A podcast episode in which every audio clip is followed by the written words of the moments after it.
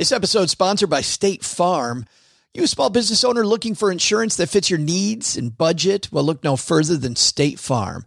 State Farm agents are not just insurance providers, they're also small business owners who live and work right here in your community. They understand the unique challenges of running and protecting a small business.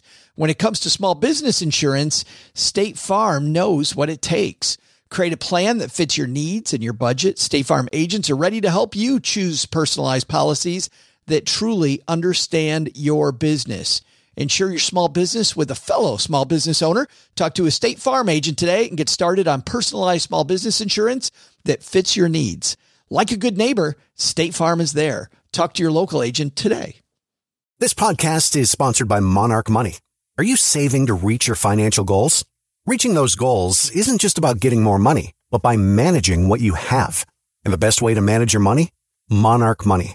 Monarch Money is a new kind of finance app that's intuitive, powerful, ad-free, and takes the headaches out of budgeting. Try it free when you go to monarchmoney.com slash podcast. Monarch puts all your accounts, investments, transactions, and finances at your fingertips. With a complete view of your finances, you'll gain insights on your spending and find new ways to save. Plus, Monarch lets you customize your dashboard, collaborate with your partner, set custom budgets and goals, and track your progress toward them. See why Mint users are turning to Monarch Money and loving it, and why the Wall Street Journal named Monarch Money the best budgeting app overall. Get a 30-day free trial when you go to monarchmoney.com slash podcast. That's M-O-N-A-R-C-H money.com slash podcast for your free trial. monarchmoney.com slash podcast. In a world where overspending, debt, and keeping up with the Joneses rules us all, where the voices from the merchants, restaurants, and credit companies lord over the common man.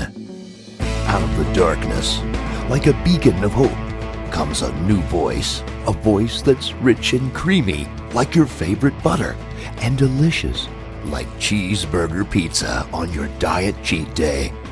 It's the Stacking Benjamin Show.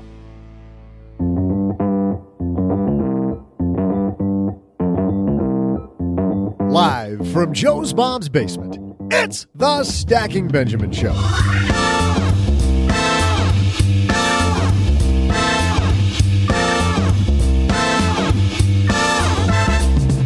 I'm Joe's mom's neighbor Doug, and in honor of Labor Day at the end of the week, we welcome down to the basement the guy who will help us make frugal and smart food choices and share insider secrets to make your holiday weekend grilling perfect. Frankie Celenza from the hit show Struggle Meals. Plus, during our headlines, we'll cover the retirement danger zone and still have time to throw out the Haven Lifeline to Susan, who's looking for some advice on what funds she should have in her Roth account. And now, two guys who I know can make some mean hamburgers Joe and O J J J G.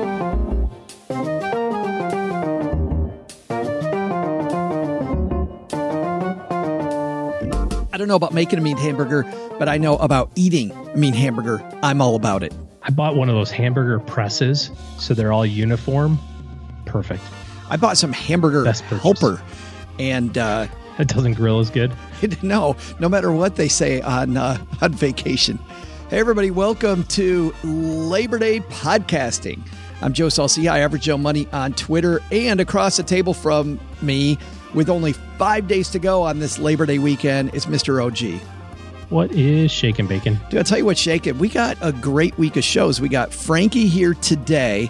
And if anybody can make a delicious meal for less money, it's this guy. And then on Wednesday, Dave Falchek uh, is going to be here. He, of course, is the executive director of the American Wine Society, talking about pairing that delicious food. Ooh la la. And then on Friday, of course, you and I are going to talk about, uh, well, last year's party. We're going to have our top five things you can do to uh, make sure your holiday party's not too frugal. So it's a Labor Day extravaganza, my friend. Sounds good. And if all that partying does cost you a lot, or let's say you decide to make a party company, that's probably better.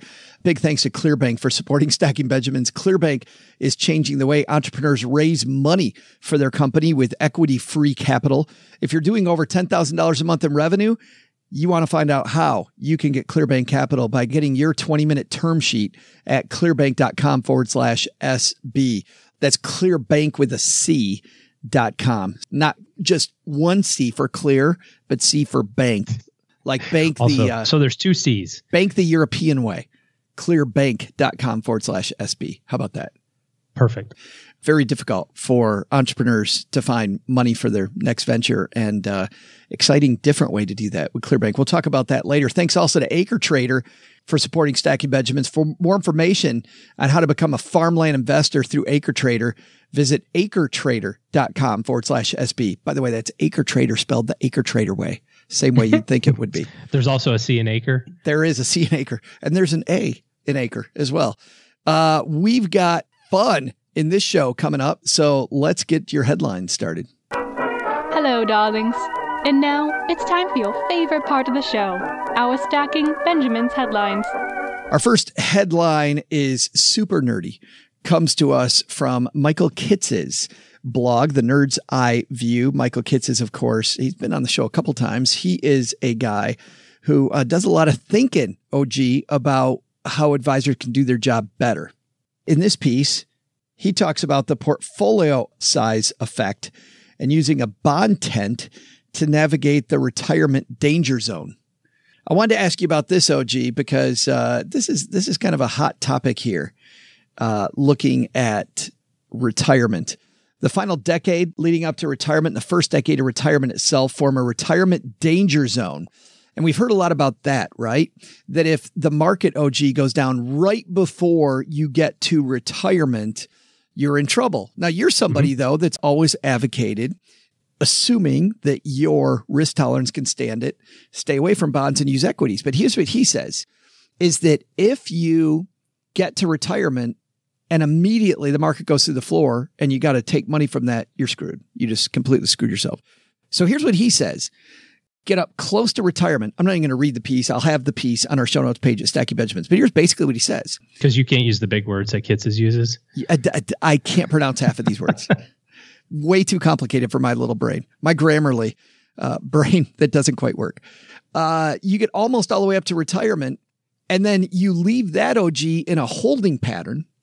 But then for the short term to get you through these few first years, you then the last few years, because they're not going to, you, you know, your problem with bonds is that they're not going to appreciate very much and you're going to quit the doubling. So to keep the doubling going with your current portfolio, you don't land the plane, so to speak. I know how much you like that. Land the plane, right? Go get on the glide path. You don't do that.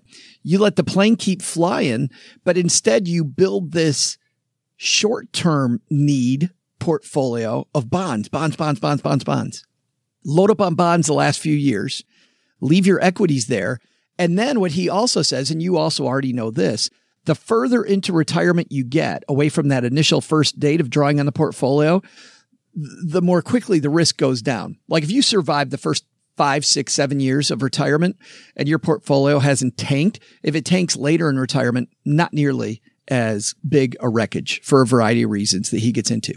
But if you build a bond portfolio in those last few years and you can leave your equities high flying, you can get rid of that. So he calls it a V-shaped portfolio, leaving all your equities in place that you built up through your entire work life. And then just the few years beforehand, building up a bond portfolio, which you use if the market starts coming down those first couple of years of retirement. What do you think about that? Well, it's kind of the same thing that I've advocated, which is to use cash. So, cash, fixed income, whatever your pleasure is. The way that I think about it from a timing standpoint, and- I think Michael does a much better job of articulating this than I ever could. The likelihood of that happening, we're so afraid of the giant, you know, market correction leading up to retirement, right? Or the you retire January 1, 2008, you have no idea what's on the horizon. But the statistical likelihood of that is actually pretty small. I mean, it's just no different than any other market correction or recession happening. You know, you got seven good years, three not so good years. So maybe you get it, maybe you don't, but you got a better chance of it not happening. And what he talks about in, in this piece, and I think in another one too that he wrote recently, is about you have a greater risk of not letting your money stay invested to double it it's almost like that uh, Peter Lynch comment of more money is lost preparing for the next bear market than actually in the next bear market. And what you're talking about is once you're past that kind of initial, you know, let's call it the surf zone, right? Like once you get past that initial wave of retirement, that five, six year time period, if your money has maybe got close to doubling or it's grown, maybe it's grown faster than inflation, you're fine. You could lose half of it at that point and still be fine theoretically. You're well past that that break even point. So what I've always said is let's take as you get close to retirement, let's take 2 years worth of distributions that you need and put them in cash. Now maybe you use fixed income whatever. Well, And he says you- he says by the way, not even to do that. Yeah. He he said he's just saying to use it. what leave your contributions, stop contrib and your new contributions put into cash or into bonds or whatever. Right.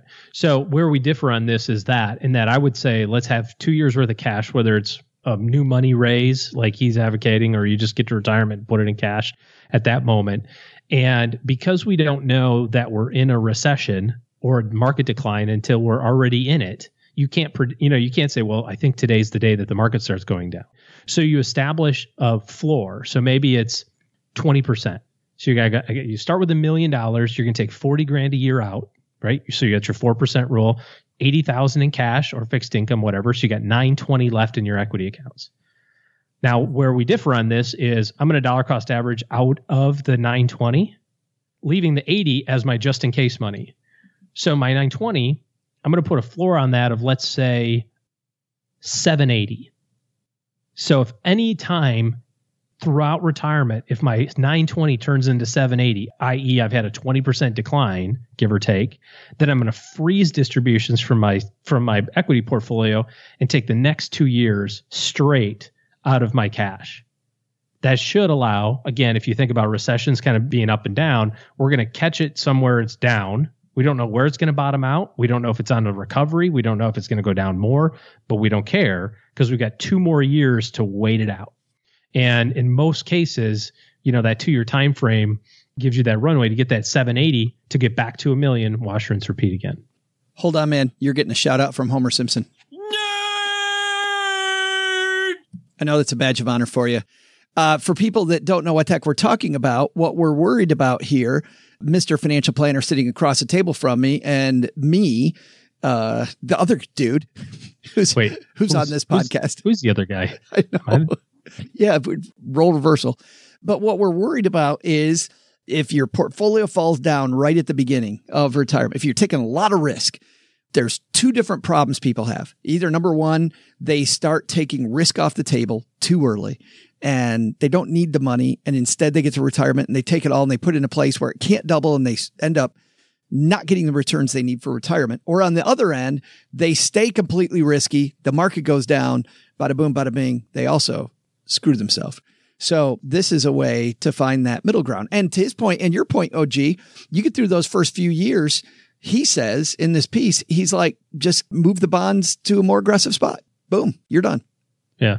Yeah, Yeah. I was kind of two ways to cut the same thing, I think. really good stuff. Yeah. Yeah. Thinking outside the box. Uh, our second piece, another nerd. Uh, it's funny. You, Kitces, and this guy, Ed Slott. How about that? That's like I a don't hold a candle to either of these people, but okay. triumvirate in nerdery right there, financial nerdery. Ed wrote just a couple weeks ago in investment news, uh, this piece, which I found also incredibly informative. And this piece, just a little foreshadowing, goes against all those people that I hear that go, no, no, no, no, no. You got to do the Roth IRA. No, no, no, no, no. Leave it all traditional. No, no, no, no, no. One way is best. The other way sucks. Here is one of the smartest among us in our financial species telling us that that might not be the case. Ed writes, five reasons to keep some funds in traditional IRAs, even for Roth IRA lovers. He said, should clients convert all their individual retirement accounts to Roth IRAs? The long term benefits of tax free accumulation and no lifetime required minimum distributions make a persuasive case to go all in on the Roth IRA. However, even if you're a big Roth IRA believer like me, there's significant tax benefits that can be lost if you don't keep at least some funds in traditional IRAs. Here are five reasons. Ready? Number one Uno. medical expenses. This is a reason not to have money in a Roth IRA. Medical expenses.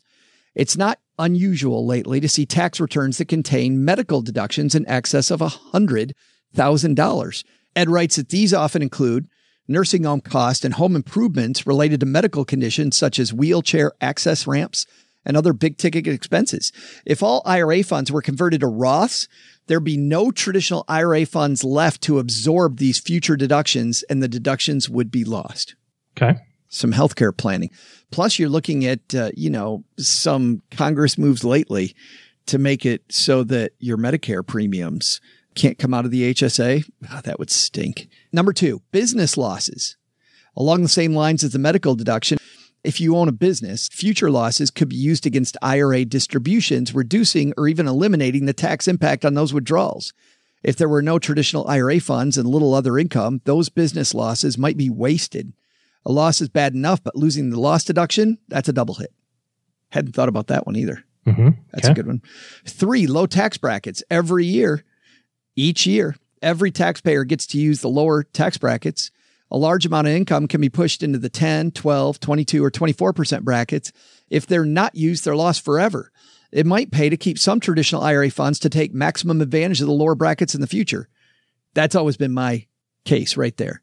Yeah, why not take advantage of, you know, the 10% bracket or 12, you know, an effective yeah. tax effective tax rate of 0 with some money. Yeah, take advantage of some of that. Number 4, beneficiary tax rates. He says think even longer term.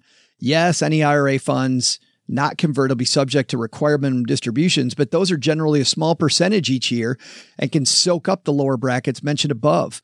But after death, the tax on the inherited traditional IRA requirement distributions may be even lower depending on how many beneficiaries they are and their tax brackets. For example, he says if there's three beneficiaries, they each get to use up their lower tax brackets each year. He says even if the tax proposal to eliminate the stretch IRA and replace it with a 10 year payout term comes to pass, three beneficiaries can still spread their required minimum distributions over 30 tax returns, three years each for 10 years. That can drastically reduce the overall future tax that's paid. We're getting into some heavy duty tax planning here. No kidding. This is cool stuff. And then last is uh, qualified charitable distributions, QCDs, he says, can reduce or eliminate the income from our IRA requirement minimum distributions. We're not going to get into that one, but five good reasons right there. On top of which, we don't know how laws are going to change in the future, which is just, for me, this piece by Mr. Slott OG, just a cautionary tale against anybody ever telling you that one way is the best way to do it diversification, I think, is the winner here. Well, it's the same thing with diversification of your investment portfolio on individual positions, right? You're going to have some small companies and some large companies. Just because large companies happen to be doing really well the last decade doesn't mean that they're always going to do good. So, same thing is true with tax diversification. You want some flexibility, there's pros and cons to each one. I've seen that online so many times this last year. My international funds have really fallen behind my yeah. U.S. funds. I'm thinking I need to get rid of international. Yeah, not the case. Please, you should do it because when when the tide turns and there's so many people doing that, that means that the rest of us who stayed the course are going to have like a plus sixty percent year. It's going to be awesome. Something else that's awesome, OG, is Clearbanc. How about that for nice. a, for, nice for a transition. transition? Thanks to them for supporting Stacking Benjamins. Clearbanc, they're changing the way entrepreneurs raise money with equity free capital. This is really interesting how they work. So they make equity free investments. And what an equity free investment means, OG, you and I know this, but a lot of people don't know, is a lot of venture capitalists want to take a piece of your company in exchange for helping you. Clearbanc is not a loan.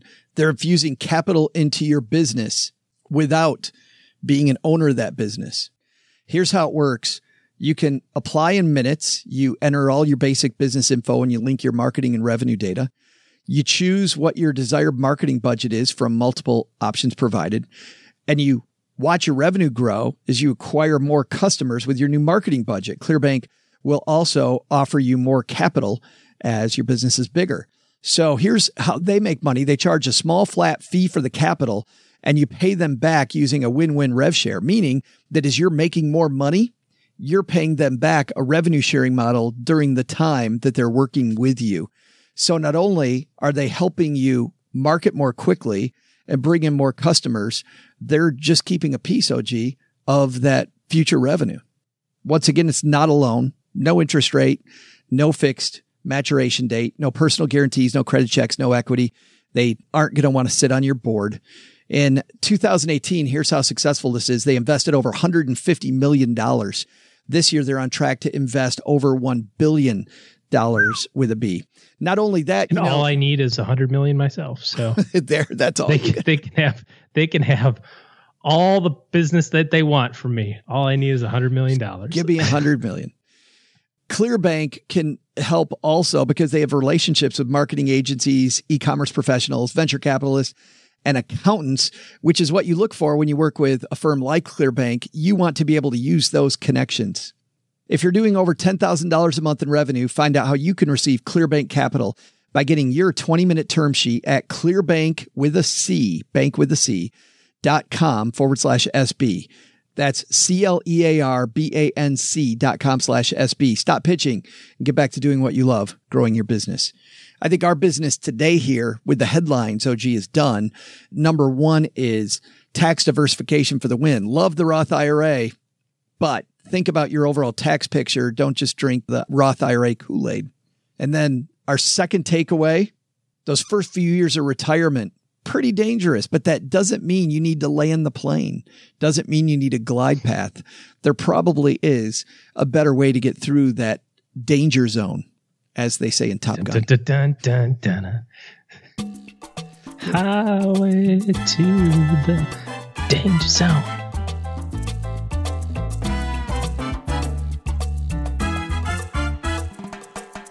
Frankie Celenza upstairs at Mamo G. His goal's always been the same. He wants to get as many people in the kitchen as possible. And today he's getting us in the kitchen with him to make our Labor Day festivities. Number one, taste better, but also number two, less wasteful. He has gone to the White House. I should ask him about that to help them with some cooking.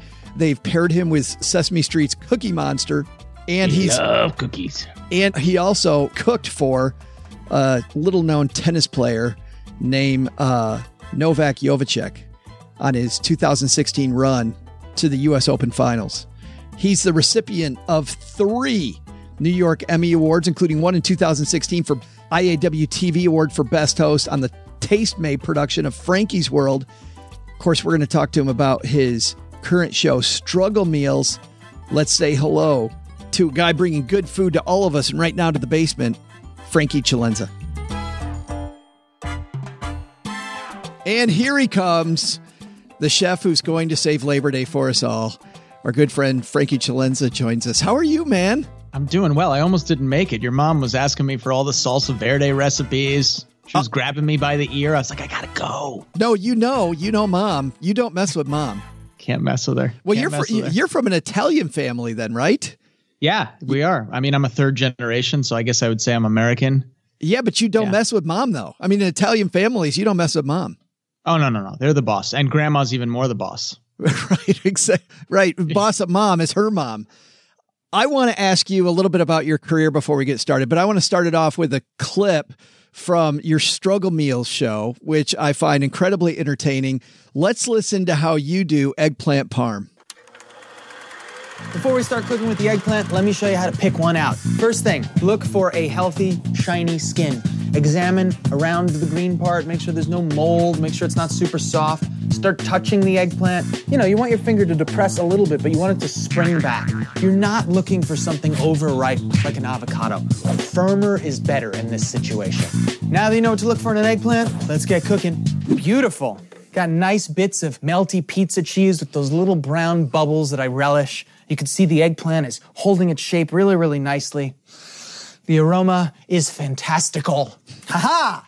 The Struggle Herb Garden. With a minimal investment, I'm able to cultivate and maintain my own fresh herbs. These are tastier than buying fresh herbs, and there's less waste because it's still alive. So I can just pick one or two basil leaves, which is my favorite herb, and move on with my life. These will be here for all my dishes in the weeks and months ahead. Don't forget the basil. Y- y- You're having so much fun with basil. I don't want to stop. I- Yeah.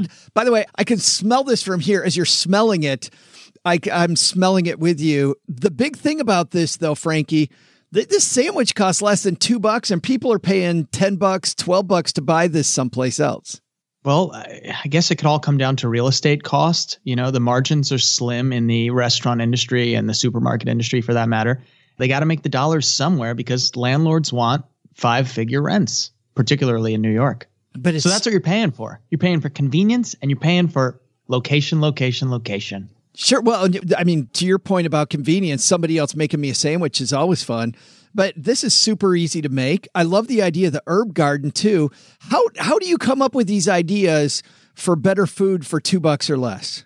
Well, look, my brain only has so much capacity to it. And the beautiful thing about struggle meals is that I've got a team of like minded people over at Tastemade, and we can bounce ideas off of each other. I can come in and say, here's three things I'm really passionate about. And then they can say, mm, these would be good topics to hit on those three ideas. But then another producer would say, hey, Frankie, how do you feel about doing something from this angle? And it all works out because the vehicle is affordable food and trying to teach as many things about the food, the cooking technique, it's if it's dry or wet cooking, the right pots and pans to use, etc. You know, it's not they're not like here, can you do this? And then I'm acting it out. I'm actually passionate about it. So I feel like I have 20 brains and the other 19 are, you know, my friends over at Tastemade. I couldn't tell you were passionate about it. I couldn't tell at all.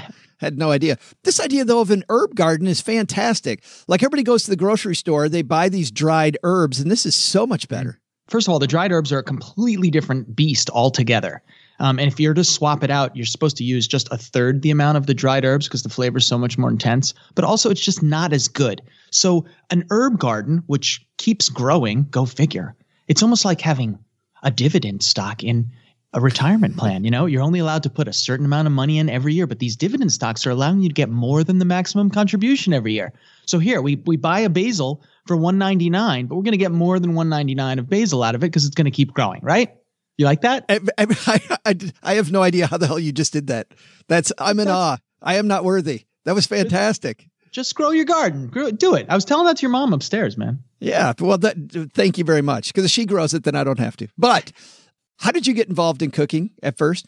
Uh, well, I grew up in a family where my mom was cooking every single meal. When we went to my grandparents' house, they were cooking every single meal. So good food was always around. And it wasn't until I started having play dates that I realized this is not the norm in the United States. Because uh, somewhere in the 1970s, advertisers basically told moms, you're too busy to cook. Buy this canned or frozen thing and, you know, have the life that you want. And we lost a generation of food. Uh, the Italians kept it. All the new immigrants now have kept it. And I think in general, the country is waking up to trying to bring all the, the culture back, either our own or American culture, whatever, but getting food back to it. Okay. So I've got this base of good food. And in college, the school forced us to have a meal plan, but the meal plan was obviously not very good and it was pretty expensive. So I started just cooking burgers and penne pomodoro, and people Were would you- come over. Were you studying food in college? I, I studied music, ah. business, and production. We'll get into that in a second. Anyway, people would come over with five bucks. I'd do the thing. Oh my God, this is so much better than the meal plan. And it turned into this whole thing where people would come over and I'd cook meal. And it grew and it grew and it grew till like the seventh person I didn't know who was a friend of a friend was like, you know, you should film this. And that's sort of when I connected the dots. I'm like, I'm studying music, which is performance. I'm studying the production of it, which is all the tech gear behind it. And what if I like swap the guitar and the microphone for a knife and a pan? I know how to video edit. That's going to give me a head start right away. So that's kind of how it started. And then I had to learn how to actually cook. And that's something that never ends. But I think I faked it pretty well for the first five years. The last five, I, I really do know what I'm doing. I really do. I'm confident in it. But there's so much more to learn always. I was going to say it's got to be a fun journey though too. Oh, super fun. I think one of my favorite things was the first seven years of pain I put into it. Mm. Literally doing every single thing and, and making negative money, if you will. I had a local show on New York City TV and they gave us, uh, well, they gave me money to do it, but they'd have the taxes withheld from it. They wouldn't pay it to an LLC. They'd give 20% to a payroll company. So, you know, the check ended up being half as much. And then I'd have to ask for refund at the end of the year because it was all towards, you know, then I got audited, and the government's like, "You're not making enough." I'm like, "You're paying me not enough money, and now you're going to audit me for that." um, But when I got to Tastemade, when they came along and found me, I was able to take all these hats off the the, the lighting guy hat and hand it to someone, the, the video editing hat and hand it to someone, the producer hat. And so I'm able to communicate with everyone at a, at a good level because I did all those jobs at, at some level. That's been rewarding. I think that's fantastic. It, but it also sounds like you probably wouldn't encourage other people to go swim that moat that you swam to get where you are today. Well, anything worth doing is going to take a long time. And all the people whom I admire took between eight and 12 years to make it happen. Yeah. I mean, that's really how it is. Yeah. Two more questions before we get to Labor Day, which we we really need some help with Labor Day. I think most you've been doing enough Labor Day cookouts that just absolutely suck. So you're going to save all of us, man. But before that, how do you get an invitation to cook for tennis stars? I want to hear this story. my dad's a dentist and one of his patients is this this guy who's just really connected in the tennis world. And about four years ago I, I started cooking for him. Actually i saw him this morning. I was i was dropping something off at his house. And and that's how.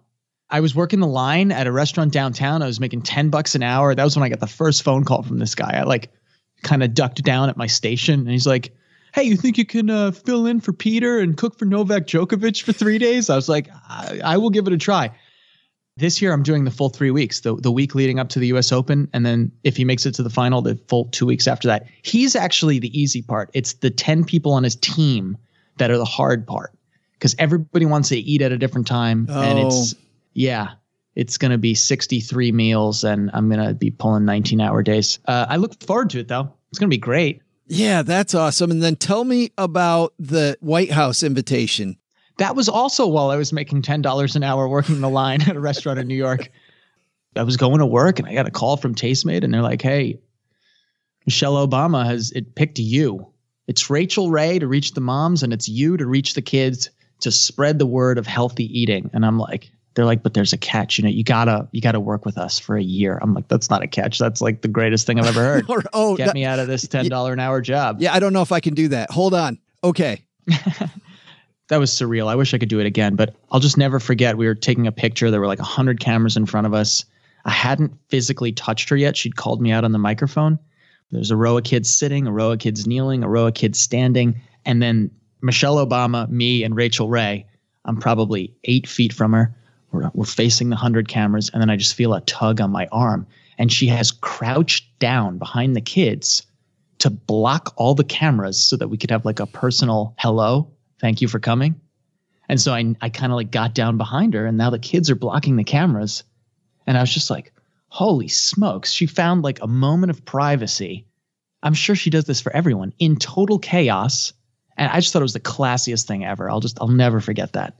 Not her first rodeo either, too. I mean, if she knows exactly where the camera is, what she's got to do to block it so they have that moment of privacy, I mean, she's practiced that a few times, I would think It was special. It was definitely special. Well, let's make today special for everybody hanging out. We've we've got the gentleman who can do what we all like here, frugal food, but we want we want our Labor Day weekend cookout to be great, Frankie. Where does that start?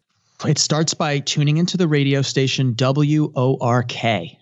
There's just no way around it. You got to put in the work. We don't want that. What are you talking about? No, you got to do it. Um, so the number one thing is going to be that it's Labor Day. There is a set menu that grocery stores want you to stick to, that society is telling us to have. And everyone that sells that stuff is going to do everything they can to prep it as much as they can for you. Don't fall into the trap. Tune into the radio station WORK. Prep it yourself. Again, we're talking about labor hours and real estate hours. Do not buy the pre chopped onions. Don't do it. I wouldn't even get the, the pre ground meat. That's like buying a mutual fund with fees. You know, pick the cuts that you want, grind them up yourself. It doesn't matter if it's a tough cut or not. You're really just looking for somewhere between 70% lean and 80% lean. Go for like a 10 to 20% fat ratio. It doesn't matter what stocks you throw in there, just as long as you've got that ratio. And you'll save some money right there. The biggest thing is that the UN says Americans are throwing out 40% of all groceries. So if you can be hyper efficient with everything you buy and make sure you use it all, it doesn't have to all be on Labor Day, but the days following up, if it's not useless stuff and you can eat it all, you, you could theoretically spend 40% less money. Wow. So if you made like a really great sauce or a salsa verde, or even you made your own ketchup, that's something you can use the week after Labor Day. Use it all up. But if you've bought one that someone else made for you, maybe it's not pasteurized, so it's only going to last a week. You've got less invested in that emotionally, more financially, and you might just say at the end of the week, ah, that's it, and throw it out. So now you paid double for it, you used half, and it's literally four times the money of making it yourself. You have the day off. I know you do. It's a national holiday. So put in the work. You got to come up with a plan. I would make some fresh sauces. That's what makes it happen right there. Acid, salt, sauces, put that on everything. Do you like sauces mixed in with the meat on your burgers? Or are you Mr. Nope, do none of that? Put sauces on top of it later. Right when I graduated high school, I got my first cookbook, which is the gourmet burger cookbook. So that was the thing. I was just making burgers all the time and I put eggs in it and I put breadcrumbs in it and I put onions in it and I put all these things in it. And now I'm a fan of putting nothing in it and just having delicious toppings. I want a bloody, loosely ground beef patty and I want accoutrement sitting on top of it, not inside.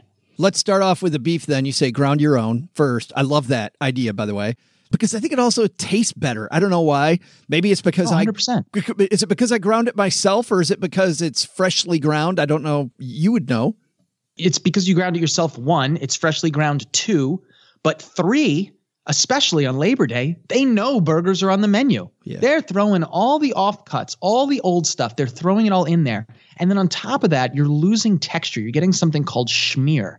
The machine can only run so long before it starts heating up, and then the fat begins to melt in the machine. And you don't get these gorgeous pockets of fat. You get smeared fat, kind of like if you think of a hot dog, how it's perfectly emulsified in there. That's what starts happening with burger meat. So I know what you're saying. You went, Frankie, I would happily grind my own meat, but I don't have a grinder and I don't want to spend it. Guess what? That was my next question. The You're- butcher's got one. Ah. And it isn't hot right now because they pre ground all the meat for the lazy people. It's ice cold. And you can say to him, Give me some of that chuck, give me the Denver steak, maybe some sirloin. That's it. and they'll do it right there and they do that for free. They definitely do it for free. Maybe they'll do it for you right there. If they haven't, you start building a relationship with them next year, they'll definitely do it. Just like you guys were talking about these sales that come around. If you miss it this year, definitely next year. Yeah. You can build a relationship with them. They'll do it. But more often than not, an employee like that is happy to do something outside of the norm because their job becomes so robotic. Yeah. What would you like? Thank you. Put it on the scale, wrap it up, put the thing, you know, and the barcode on top. Oh, you want me to grind it? Ooh, I get to go into like the back room for a second. Sweet. The number of people that don't know how to operate a grill and how to grill a burger is hmm. amazing. I mean, I was one of those people. I I had no idea. And then I read a cookbook. No, wait, I even take that back. In our early days, we had we had a gentleman on who talked about grilling. I'm like, "Oh my god, I've been grilling completely wrong." What are some keys to grill in that burger that's going to make it taste better?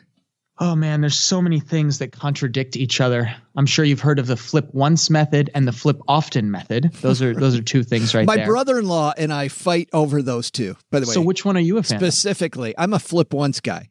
You're a flip once guy. Am I Okay, wrong? So I mean, there is no wrong. It's like people are like, "What's your favorite?" I'm like, there is no favorite. There's only top class. All right. you know and there's there's many in that category so if you flip once on a grill you're going to get extra char you're going to get the maillard reaction uh, you're going to get more browning and burnt stuff and that flavor is fantastic. You're going to have a little bit less juiciness just because of gravity. If you keep flipping you think about the juices on the inside they start falling towards the bottom and then you flip it and now they've they're back on top again and they start falling again. Then you flip it and now they're back on top again it's sort of like why a JG Melon or Shake Shack burger is so good. That's not a grill, it's a flat top. Mm. So when the fat hits the bottom, it doesn't fall away into the grill. It actually gets forced back up through steam pressure. This is why these are juicy burgers. So it doesn't really matter which method you pick.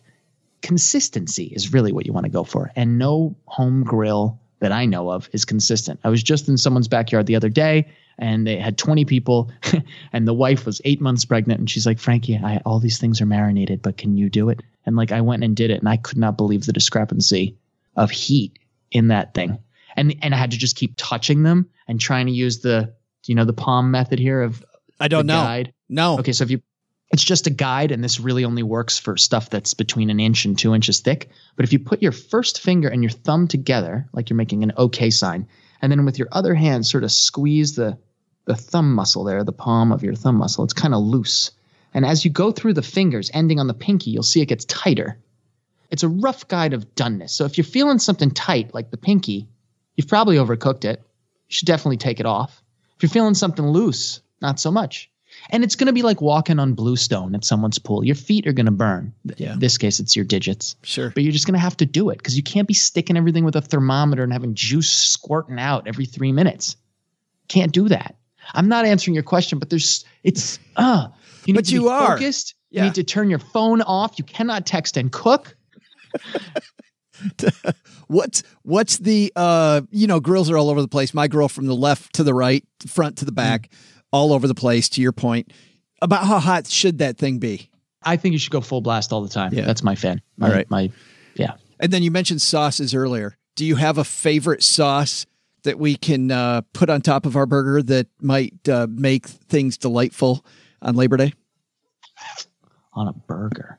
I mean, look, I'm doing stuff that's so. Here's a cheap sauce that's delicious. It's called romesco. What you do is you take some red bell peppers and you, you burn them on the grill. You try to peel some skin off, stick it in your blender.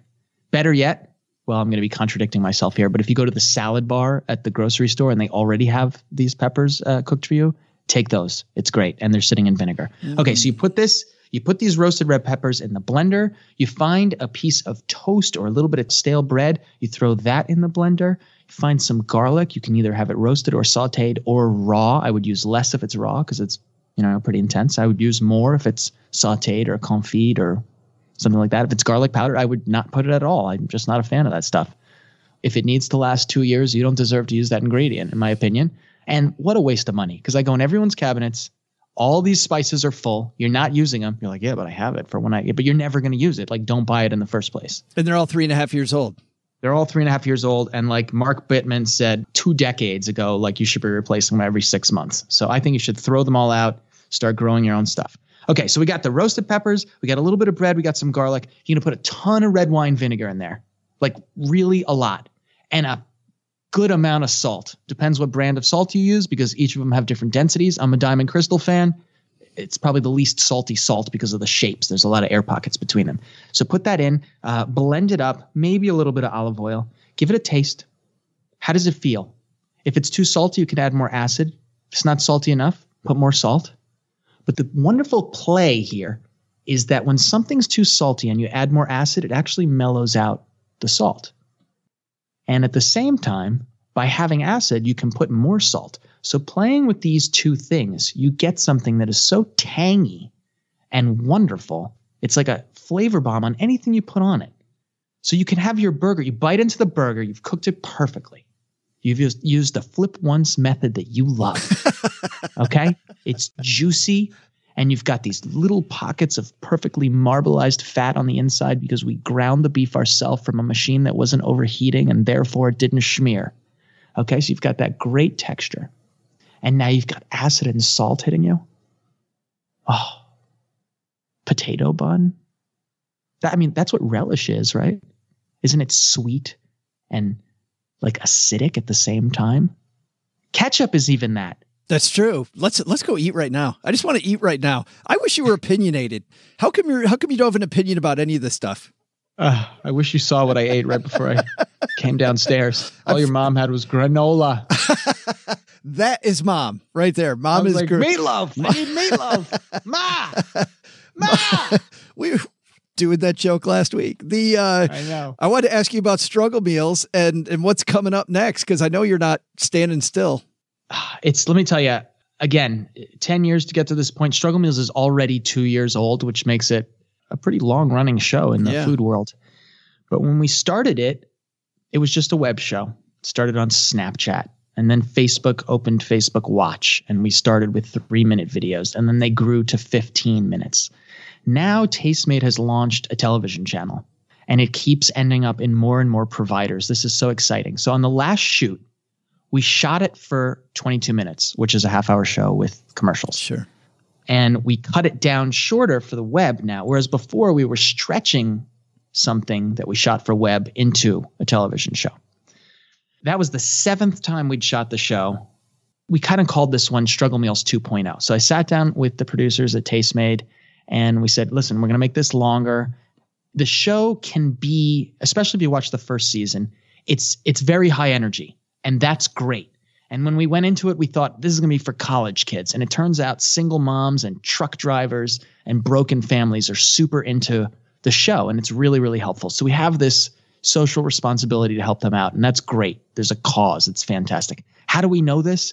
Because we're past the age of Nielsen data from a cable box that gives you some kind of demographic of one in 2,000 people. We have people on these social media groups literally saying what works for them, what doesn't work for them. Literally saying, here's what I bought. What can I do, Frankie? Oh, that's what you can do for Labor Day. You could buy a $2 per pound pork loin, not tenderloin. You can get one for like 20 bucks. It'll be 10 pounds. Go watch the Struggle Meals episode. I show you how to cut that up into literally 21 different meals. Oh, You get wow. the fatty end. Yeah, you get the fatty end. You can turn those into schnitzels. You got the skinny end. You got these little cutlets. You got all this stew meat in the middle. But I would never think to do that.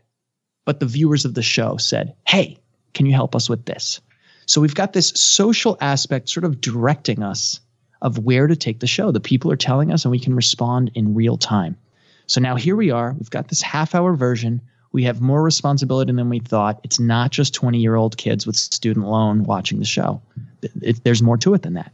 So not only are we saving money, but I'm also throwing out the stats. Like the average American spending $2,400 a year on food and 40% of that going in the garbage. That's a thousand bucks, man. Imagine if that was in a Roth IRA. That'd be awesome. Seriously. No, because now you got some compound interest happening. It's like really smart stuff. So I haven't gone too deep into the finance stuff, but I do have some piggy banks, and the eagle-eyed viewer will see that some of them say like Roth IRA, some of them say brokerage. You know, I talk about six percent uh, per year in But longtime listeners funds. of this show know that uh, food costs are the third biggest driver of expenses, right? Where you live is number one, your automotive cost number two, food cost number three. And you and I both know, and the reason I love having you here today is because when when people think lower food costs, they hmm. think let's make dinner bland. And you are exactly the opposite. Dinner's way more fun and it's less expensive, which means the Roth IRA is funded and my food costs drop through the floor and people giggle when they eat my food. It's fantastic. It's a better way to live. If I could just add the final thing to that, which is the main thing of this show, it was trying to get everyone watching it away from the idea that you've got to follow the recipe to the T. Oh, So we're sort of grouping ingredients in flavors and and allowing all these things to be swap outable because not everybody has everything. Use what you've got. So that romesco I was telling you about, Yeah. you don't have red wine vinegar, you've got some other acid. It's lemons, it's limes, maybe it's white wine vinegar that you use to clean the countertop. Use all three. It'll work. Well, and your idea earlier too, a tasting. When I was younger, I I was afraid to taste the stuff ahead of time. Man, hmm. ta play, play. You you're so damn playful. Like you're you are Mister Play with it. You know, You got to. got to. It's the only way, man. You got to fall if you're going to run. Frankie, thanks that so much. it's it's now yours. You now own that line. Uh, Frankie, thanks a ton for hanging out with us. And by the way, we're going to link to everything Struggle Meals on our show notes page at stackingbenjamins.com. Man, thanks for saving Labor Day. I really appreciate it. All right. Don't burn yourself, guys. Thanks for having me. It was so much fun, really. Hey there, trivia fans. I'm Joe's mom's neighbor, Doug. And if you haven't been keeping up, it's National Hot Dog Day. Wait a minute. National Hot Dog Day? That's not right. It's, it's National Dog Day.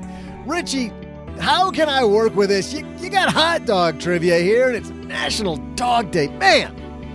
Well, look, as a professional, I'm going to roll with it. It's what I do. Here's a question. Speaking of adorable animals, with hot dogs as a $15 billion industry, what are the four most common adorable animals found in a hot dog? Are you kidding me? My God, that's the trivia today? All right, hey, you know what? Let's roll with it. I'll have your answer right after this. Today's show is brought to you also by AcreTrader. I'm a big fan of AcreTrader because of the fact that I worked in fields growing up. I'm a country boy from West Michigan. And I get how this works. Now, the thing I know that it isn't, and I know that you don't want to do unless you understand exactly how it works, is be a farmer. AcreTrader, while it has a lot to do with farming, you're just a landlord. You're not the farmer. So whether the farmer has a great crop or a bad crop means nothing to you as long as the farmer's able to continue to pay the rent because you're the farmer's landlord. Now, you look at an individual field and you say to yourself, I can't afford to buy a field. That's where AcreTrader comes in first. They subdivide that field into smaller pieces.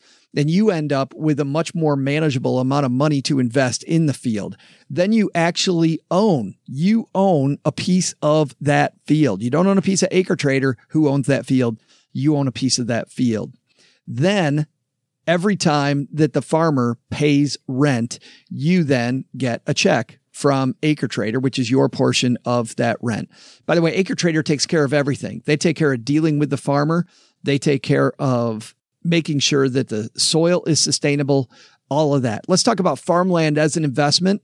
Historically, a lot less gyration in real estate prices with farmland than there is in either commercial or residential real estate. And frankly, because there's less farmland available every minute the value of that farmland consistently, historically, has continued to rise. Now, does it mean it's always going to rise? Of course not. We don't know that. But we do know is that this is an investment with a history of being boring in an incredibly good way and produces a yield that makes you excited about it. This is for accredited investors only.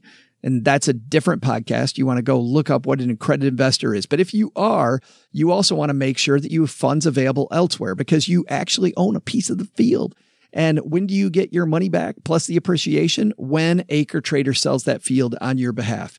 So go to AcreTrader, check out the explainer video, use our link to tell them that we sent you. acretrader.com forward slash SB for more. That's acretrader.com forward slash SB. Welcome back, trivia fans. I'm Joe's mom's neighbor, Doug, and I'm coming at you live while I enjoy the first Frank off the grill. Put a little mayo on the sides, you know, top it with uh, maybe some mustard and some relish, and you got yourself a party in a bun. That's what you got. But before I chow down on this deliciousness, I owe you a little bit of trivia. Here's the question one more time, which Richie totally screwed up.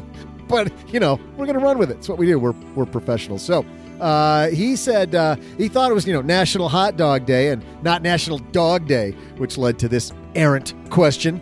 With hot dogs being a $15 billion industry in the USA, what are the four most common animals found in a hot dog? I swear to God, this question drives me crazy. Anyway, we got to go through with it, right? Uh, I hope uh, everybody ate before listening to this. Too late? Well, here's the answer. If you said turkey, chicken, pork, and beef, you'd be right. it doesn't sound so bad, though. You know, we eat turkey and we eat chicken and pork and beef and all of that, but they are adorable, aren't they? just don't, you know, let's just not talk about what parts of the animal the meat comes from. And it'll all be good. We'll all be good. We just we just want to focus on the tasty, juicy parts. Just, yeah, I'll let you get back to your lunch. See ya.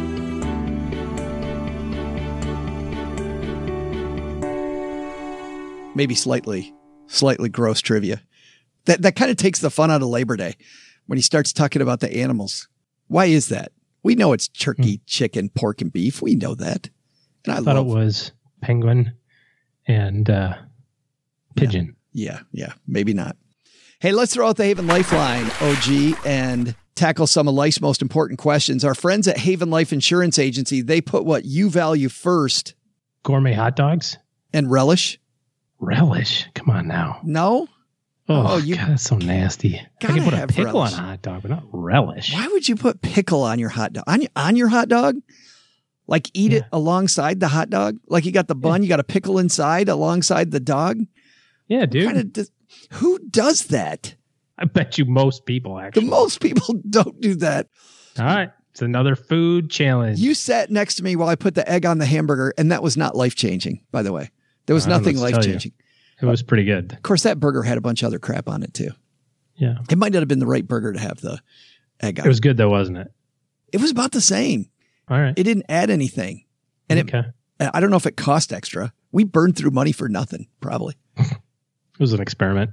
Next time you get to a hot dog place, put a pickle on there. I'm not putting a pickle on. No, What do you think relish is? No, well, good point. However, I like sweet relish, sweet pickle, Oh, sweet oh, pickles. God. God, makes No. my stomach churn just thinking about God, it. Those you- are the pickles you bite into, and then you like literally let it fall back out of your mouth No, because because you're like you, you know you got a little the side pickle and with your sandwich and you take a bite you're like oh I really need a pickle and you take a bite you go uh, and just like comes back out because you can't even can't even think to chew it one little bite after it hits your tongue because sweet pickles are so nasty. Oh, OG going on and on about his side pickle again.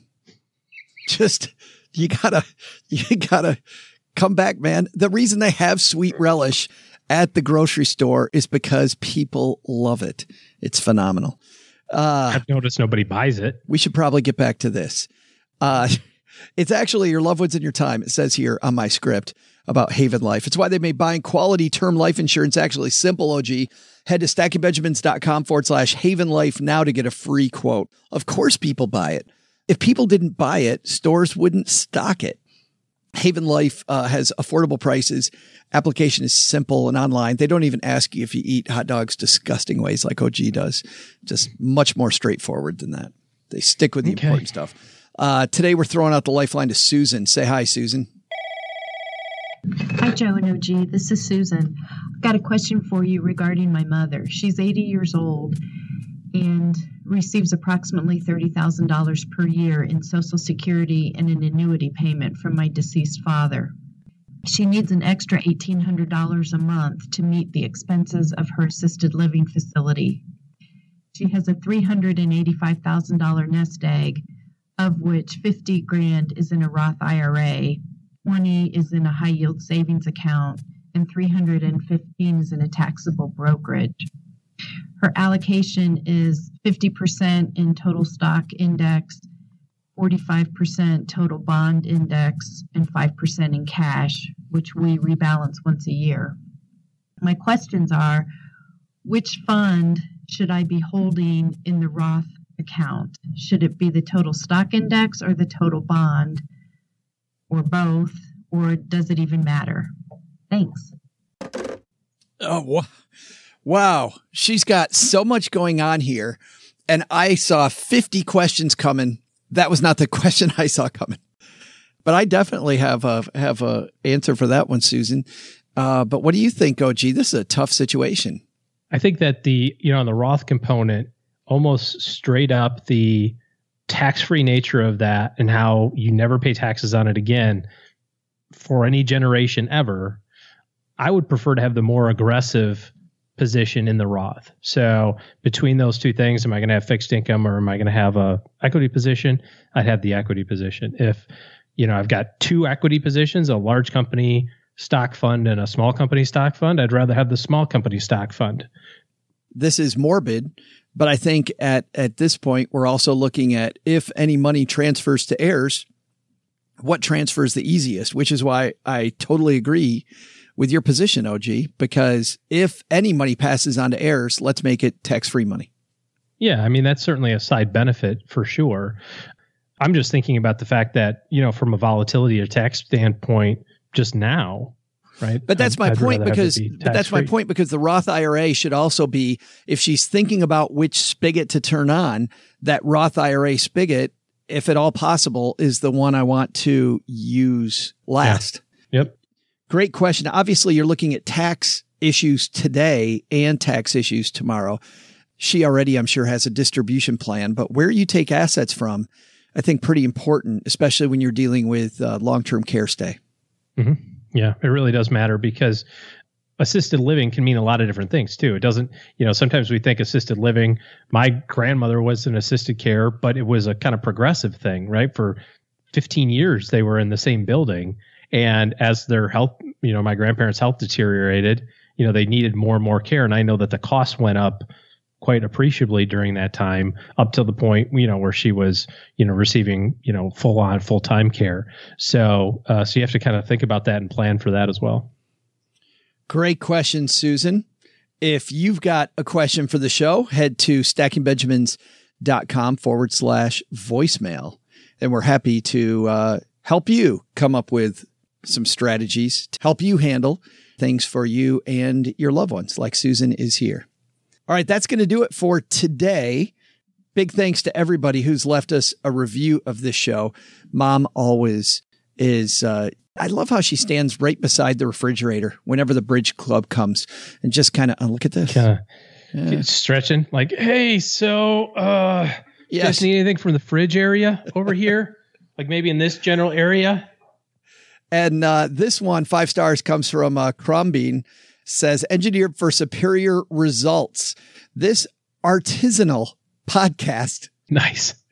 has been painstakingly crafted by a jet setting bald guy. Would that be you? That's you.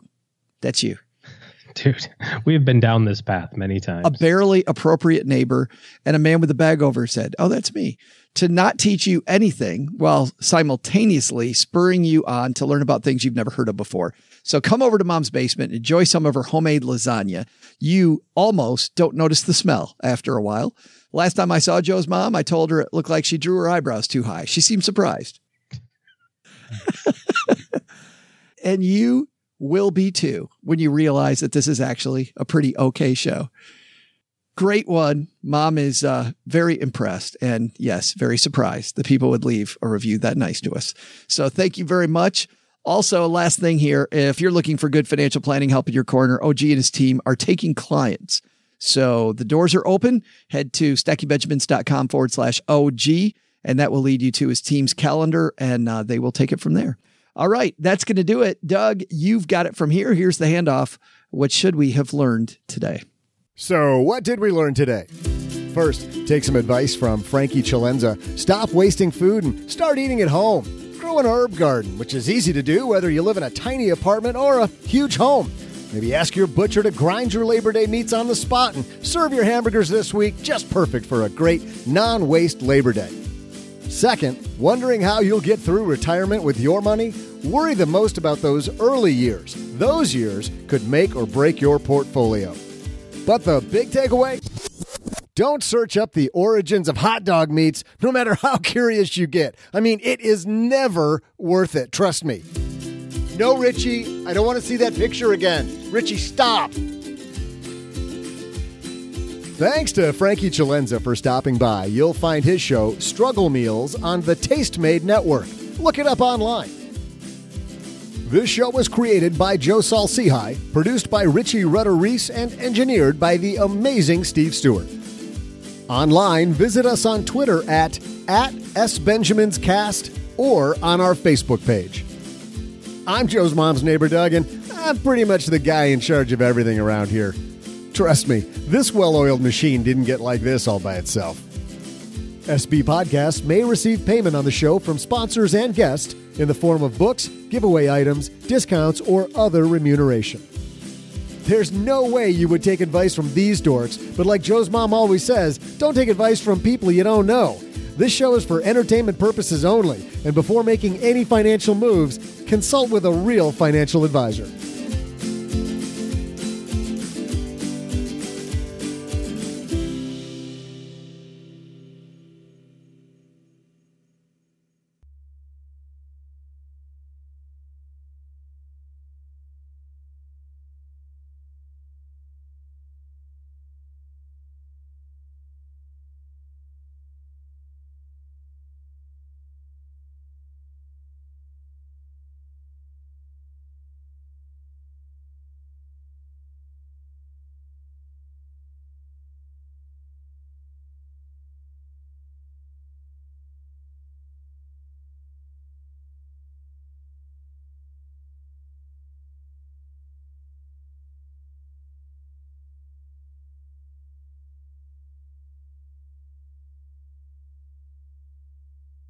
Welcome to the after show. This is a part of the show that uh, doesn't exist for those of you new to Stacking Benjamins.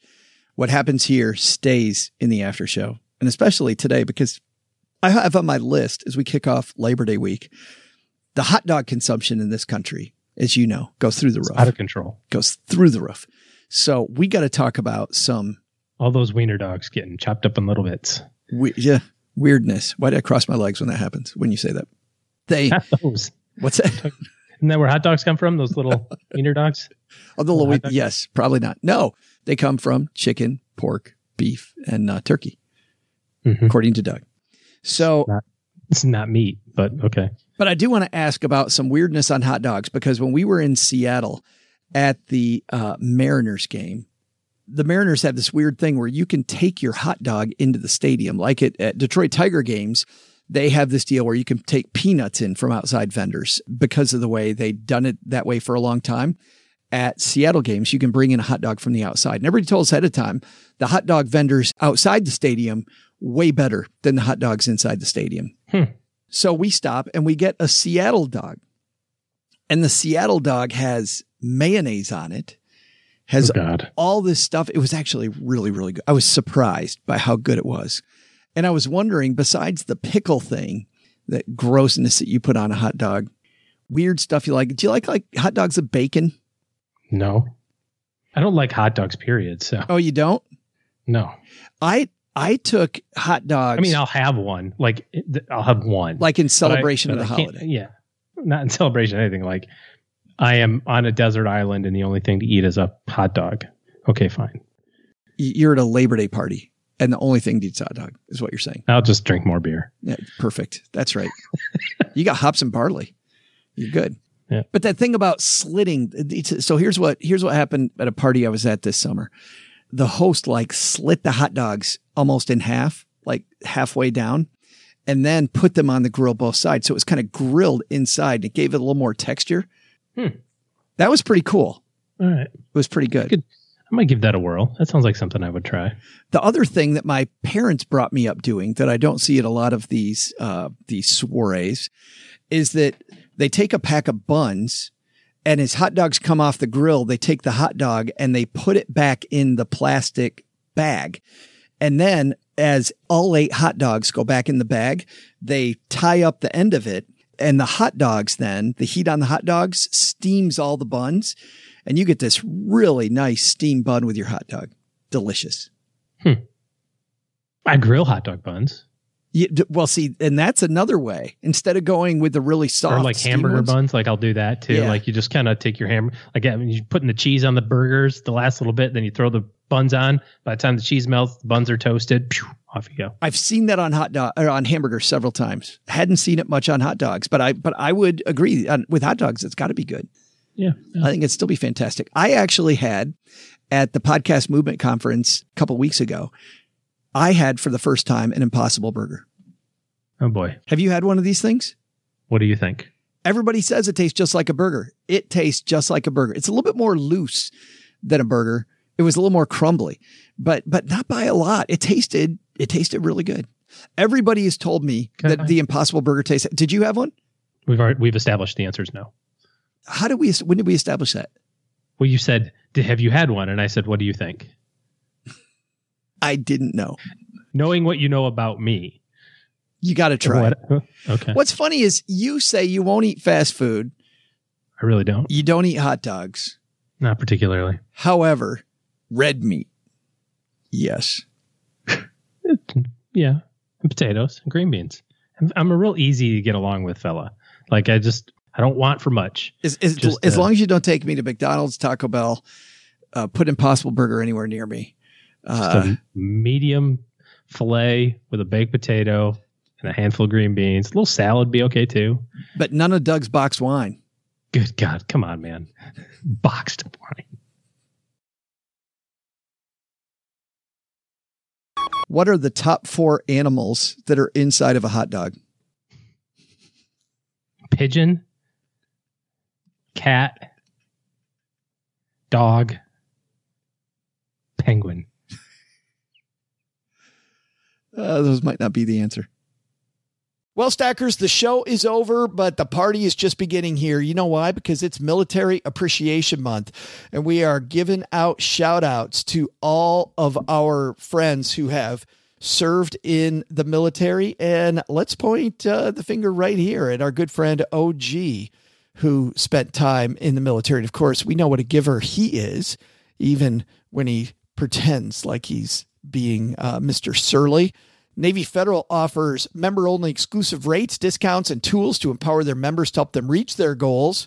Visit NavyFederal.org slash celebrate. And you'll see all their Military Appreciation Month offers and other Navy Federal offers. They've got all kinds of resources on their site, like best cities after service to help veterans transition to civilian life and best careers for military spouses to support military families. So much going on.